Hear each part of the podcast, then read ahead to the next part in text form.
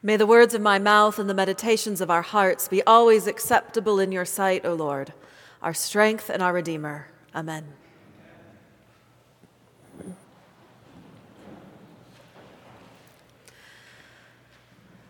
Saturday morning, I encountered the perfect metaphor for sin.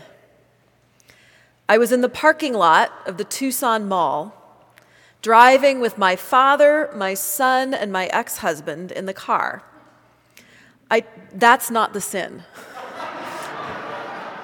Nor is being at the mall. Wait for it. I turned right onto a two way street within the parking lot, big double yellow line down the center, to discover a car headed towards me in my lane about 50 meters away. I stopped immediately. Whatever was going on, if we could all just hold our position, we could figure it out and get out of it unscathed. The driver of the car coming towards me did not stop. She accelerated at us. I honked. She continued.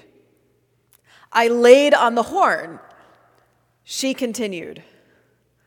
I screamed, and she finally stopped abruptly, inches away from my front bumper. There was yelling. Fair to say there was a lot of yelling. But her yelling included, as she rolled down her window and I rolled down my window, her saying over and over again, Everyone knows this is a one way street. It looked like a two way street to me with its double yellow line, but, but who cares? Even if she was right, even if I was in the wrong and I was the one going in the wrong way, why accelerate? Why be so confident in our rectitude, in our infallibility? That we will sweep away anyone in front of us because we are right. And I felt so powerless in the face of her conviction that she was right. And I didn't just feel helpless, I was helpless. And so was my family. We are sinners, and we are sinned against. Sometimes we're sinning and we don't even know it. And we accelerate forward in our sin, not caring about who in, is in our way, especially if we believe that they are wrong. And sometimes everyone knows that what we're doing is right, but it's not right in God's eyes. Our sin can be affirmed by those around us. But on Ash Wednesday and at Lent, God is calling us to put on the brakes, to pause, to reflect, to look around, to think about where we're going, where God would have us go, to notice who is around us and, and where they're going, and to be reflective there is so much in our world today that could be healed by honest reflection, both as individuals and as groups.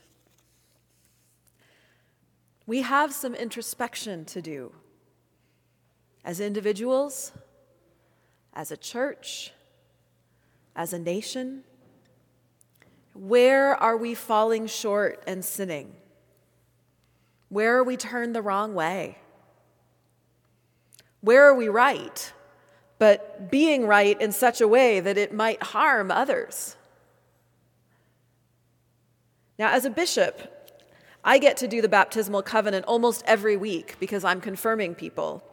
And the question about sin in the baptismal covenant is always sort of provocative and interesting to me because it says, you know, and whenever you fall into sin, repent and return to the Lord. And I feel like sometimes in the Episcopal Church, we, we hear that when we say those words with our mouths, but what we're really thinking is, you know, if on the off chance I should occasionally make a small mistake, I'll say I'm sorry. Whenever you fall into sin, repent and return to the Lord. Our baptismal covenant, our faith, assumes that sin is normative. We will always be sinning. Whenever you sin, it's not, you know, it's not some rare occurrence. Sin is normative. And admitting to sin and repenting is not giving up on God or saying that we are beyond the bounds of God's redemption. It's just being human. Whenever you sin, repent and return to the Lord. Whenever. Like the gospel tonight, which I love, you know, whenever you give alms, do it this way. The gospel assumes that we will be giving alms, and Jesus wants us to do it right. And whenever you pray, do it this way. Again, Jesus assumes that we all pray, even, even the people who are not following him, even the people who are doing it wrong, are still praying. So Jesus tells us how to pray. Whenever you fast, do it this way. Again, Jesus assumes that, that everybody fasts the good and the bad, the righteous and the unrighteous, but Jesus wants us to do it right. So, whenever you sin, how, how do we repent? How do we repent fully and openly and correctly as Jesus would have us do it? Tonight, after we receive our ashes, we will pray the litany of penitence. And I want you to use that as an opportunity to go deep and courageously and with your eyes wide open into your own sin. The Litany of Penitence is very thorough. It looks at all sorts of aspects of our lives as, again, as individuals and as groups. And it may take more than just the one reading of it to reflect sufficiently upon how each petition is reflected in your life. How have you sinned in this way, in this petition? How have you sinned in the next one? take heart and have courage. It's, it's okay to find yourself in these petitions. Because that's the whole point, is that, that it is written there because we do all of those things. Every one of us. You know, we, our anger at our own frustration and our envy of those more fortunate than ourselves. Read that take that home, and then go home and you know, make a list. Start thinking about when have you been angered at yourself? When have you envied somebody who's more fortunate than you are? Confess it. And then set it aside. For our waste and pollution of our, your creation and our lack of concern for those who come after us. Again, go home, take this with you. Think about how you as an individual embody that sin. Think about how we collectively embody that sin. And without fear, admit it, confess it, and then repent and turn and receive grace. The absolution tonight is kind of ambiguous. At the end of the Litany of Repentance, I, the first year I was a priest, you know, I'm pretty good at reading words on the page, and I didn't really look at it ahead of time. I've done Ash Wednesday many times, and I got to the absolution, and I suddenly, as I was reading it aloud, had this moment of going, wait a second, is this an absolution? It, it's not the usual formula. And, and I had this moment of going, Am I supposed to do this? Am I not supposed to? What am I doing? Lutherans confess all Lent, but don't get absolution until Maundy Thursday. They have a tradition of withholding absolution until right before we're ready to receive Jesus from the tomb. Tonight, we do get an absolution. from that whole litany of penitence, from that journey into the stuff we'd rather not show most of the time. We get absolution.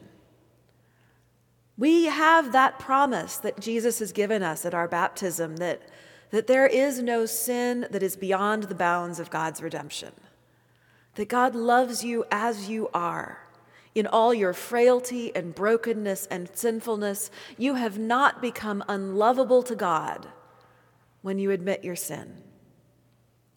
God's love is strong enough that we can leave behind some of those sins. We can repent, which means to turn around. Back to that metaphor of a two way street. We can be heading in the wrong direction and carefully, supported by those around us, turn around and go the right way so that we will not harm others, so that we will not harm ourselves, and so that God's grace and love and mercy can be glorified. Amen.